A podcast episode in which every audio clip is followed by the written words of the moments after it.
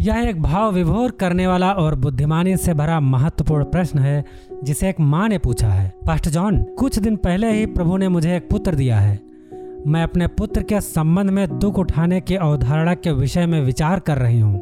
मेरे लिए उसे दुख उठाते हुए देखना बड़ा ही कठिन होगा।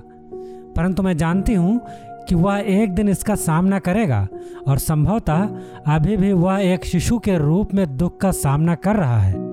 अतः मेरा प्रश्न बड़ा ही सरल है कि मैं किस रीति से अपने बच्चे का पालन पोषण करूँ तथा दुख सहने के लिए उसको कैसे तैयार करूँ? युवा अभिभावकों के लिए ऐसे कौन से व्यवहारिक ढंग हैं जिनके द्वारा वे अपने बच्चों को यह सिखाएँ कि दुख जीवन का एक भाग है और दुखों के मध्य में भी हम परमेश्वर पर भरोसा रख सकते हैं?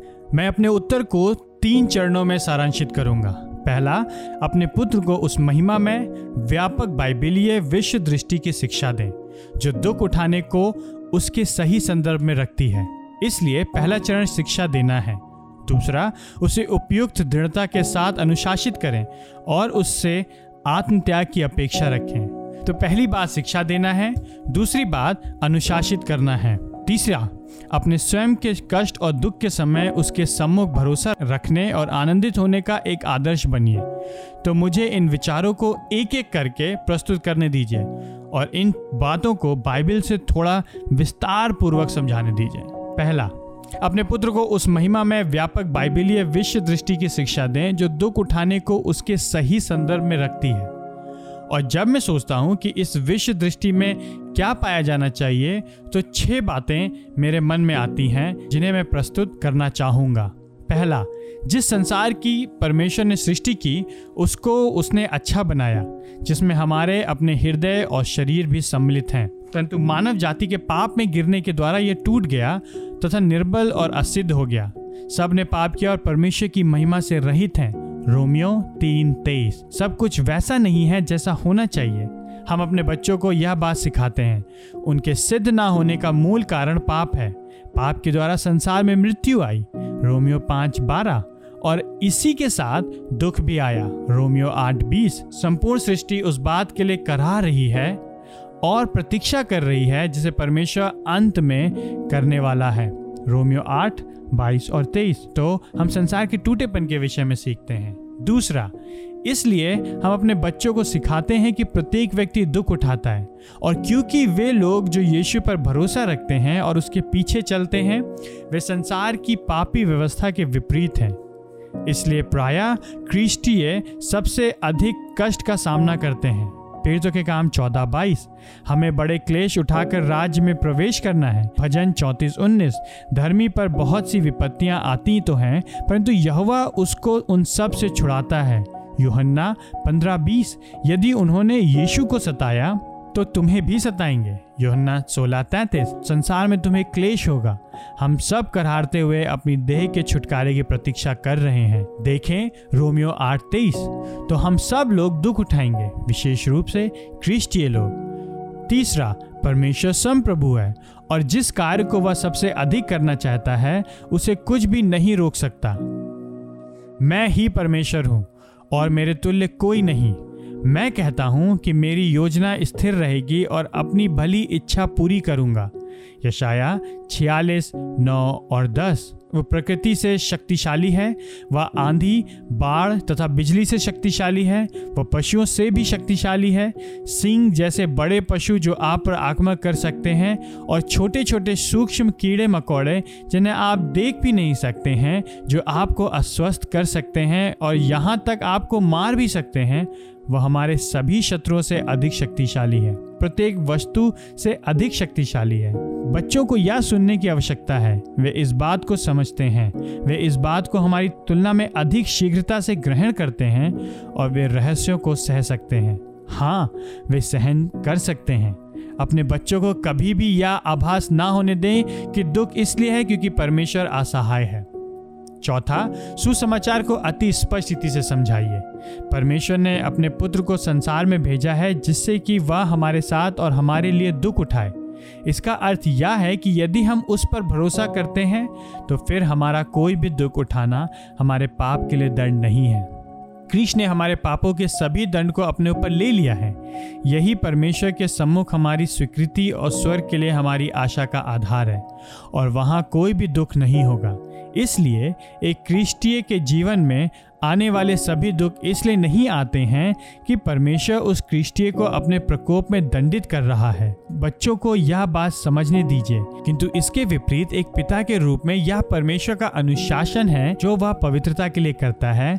जैसा कि इब्राहिमियों बारह, तीन से ग्यारह और पहला पत्रस एक का पाँच में लिखा है। पांचवा इसलिए हमारे सभी दुखों के मध्य में भी परमेश्वर भला है। परमेश्वर बुद्धिमान है, परमेश्वर प्रेमी है। यद्यपि यह दुख पीड़ादायक है, किंतु परमेश्वर के पास हमारे लिए कुछ उद्देश्य है। रोमियो आठ अट्ठाईस, हम सभी यह कहते हुए दुख का वर्णन नहीं करते हैं कि परमेश्वर असहाय है, या शैतान प्रबल हो गया है, अथवा इस संसार में दुर्घटनाएँ मात्र ही होती हैं। हम सर्वदा दुख का सामना करते हैं, हम दुख के विषय में यह कहते हुए उसका सामना करते हैं कि भले ही हम अपने दुख के संबंध में सारे उत्तर नहीं जानते हैं, जैसे कि ये विशेष दुख क्यों आया, या यह विशेष दुख इसी विशेष समय में क्यों आया, अथवा इतनी भीषणता से ही क्यों आया? हम इन विशेष बातों को नहीं समझते हैं। फिर भी हम उस बात को समझते हैं जो परमेश्वर ने हमें सिखाया है, अर्थात वो संप्रभु है, वो भला है। और यह भी कि उसके उद्देश्य हमारे लिए सदैव अनंत आनंद के होते हैं। छठा, और इस व्यापक विश्व दृष्टि का अंतिम भाग वह आने वाला दिन है जब परमेश्वर सब कुछ को ठीक कर देगा। यद्यपि यहाँ ऐसा प्रतीत होता है कि कोई दुष्ट व्यक्ति इस जीवन में दंड से बच गया है, परंतु फिर भी वह न्याय से नहीं बच पाएगा। क्योंकि परमेश्वर अंत में उसका न्याय करेगा। प्रभु कहता है, बदला लेना मेरा काम है, बदला मैं दूँगा। रोमियो बारह उन्नीस। और प्रत्येक भला कार्य जिसके विषय में ऐसा प्रतीत होता है कि इसका प्रतिफल नहीं मिला है या आशीष के स्थान पर दुख मिला है तो धर्मियों के जी उठने पर तुझे अवश्य ही प्रतिफल मिलेगा। रोमियो चौदह चौदह। इसलिए सप्ताह प्रति सप्ताह हम अपने बच्चों को यह बातें सिखाते हैं। इनके विषय में तब बात करते हुए जब हम सवेरे जागते हैं और जब हम गाड़ी में यात्रा कर रहे होते हैं और जब हम भोजन खाने के लिए बैठते हैं और जब हम रात को सोने जाते हैं, इस विश्व दृष्टि को अपने बच्चों को अच्छे से सिखा दीजिए।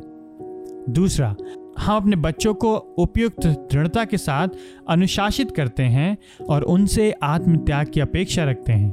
पिताओं, अपने बच्चों को क्रोध ना दिलाओ पर प्रभु की शिक्षा और अनुशासन में उनका पालन पोषण करो।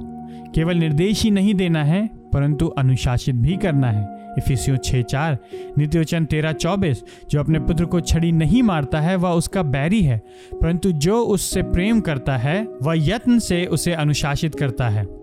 इसका एक कारण यह है कि मैं क्यों सोचता हूँ कि हम अपने बच्चों से घृणा करते हैं, यदि हम उन्हें उस रीति से अनुशासित नहीं करते हैं।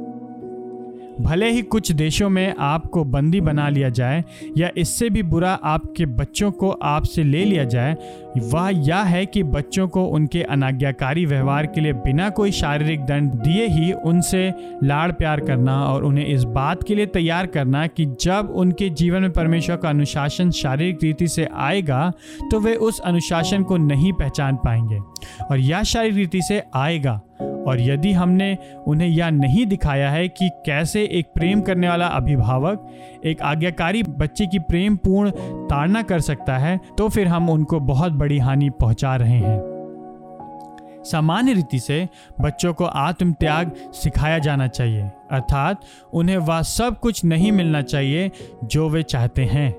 गलातियों पाँच, बाईस और तेईस में धैर्य और त्यागपूर्ण प्रेम के समान आत्मसंयम भी आत्मा का एक फल है, और कोई भी इसके बिना एक क्रिस्टीय नहीं हो सकता है। क्योंकि हमारे पतित स्वभाव को अवश्य ही नकारा जाना चाहिए या घात किया जाना चाहिए, जैसा कि पॉलुस कुलुसियों तीन पाँच में कहता है। जब तक हम जीवित हैं, हमें अपनी पापी इच्छाओं को घात करना चाहिए। हमें अपने बच्चों में स्वार्थी इच्छाओं को ना कहने वाले जीवन पर्यंत स्वभाव को डालने की आवश्यकता है। ऐसा ना कर पाने के कारण ही हज़ारों बच्चों के जीवन नष्ट हो जाते हैं। इसलिए अपने बच्चों के साथ ऐसा ना करें। उन्हें आत्म त्याग सिखाएँ। तीसरा और अब मैं जिस अंतिम बात को कहूँगा, उन्हें महत्व के अनुसार क्रम में रखना थोड़ा कठिन है। किंतु संभवतः यह सबसे महत्वपूर्ण बात है। हमें अपने बच्चों के समक्ष अपने दुख और कष्ट के मध्य भरोसा रखने और आनंदित होने का एक उदाहरण बनना चाहिए। वे हमें देख रहे हैं। रोमियो पाँच तीन, हम अपने क्लेशों में आनंदित होते हुए, क्योंकि यह जानते हैं कि क्लेश में धैर्य उत्पन्न होता है। और याकूब एक दो, हे मेरे भाइयों जब तुम विभिन्न परीक्षाओं का सामना करते हो तो इसे बड़े आनंद की बात समझो। आपके बच्चों के जीवन में स्वयं आपकी निराशाओं और कष्टों के मध्य में आपके भरोसे और आनंद के उदाहरण से अधिक शक्तिशाली कुछ और नहीं होगा। वास्तव में, मैं कहूँगा कि बच्चों के अभिभावक होने में सबसे बड़ी चुनौती है, कम से कम, जब मैं पलटकर स्वयं के अभिभावकपन में जो मैंने किया है, उसको देखता हूँ। लगभग बयालीस कुछ वर्षों से अभी तक बच्चों के अभिभावकपन में सबसे बड़ी चुनौती मुख्य रूप से उन सभी बातों को स्मरण रखना नहीं है, जिन्हें क्रिस्टीय प्रश्नोत्तरी में सिखाया जाना चाहिए। परंतु मुख्य रूप से इस प्रकार के माता पिता होना है, जो जीवन के उन सभी उतार चढ़ाव में अनुग्रह, नम्रता, भरोसा एवं आनंद में बढ़ रहे हैं।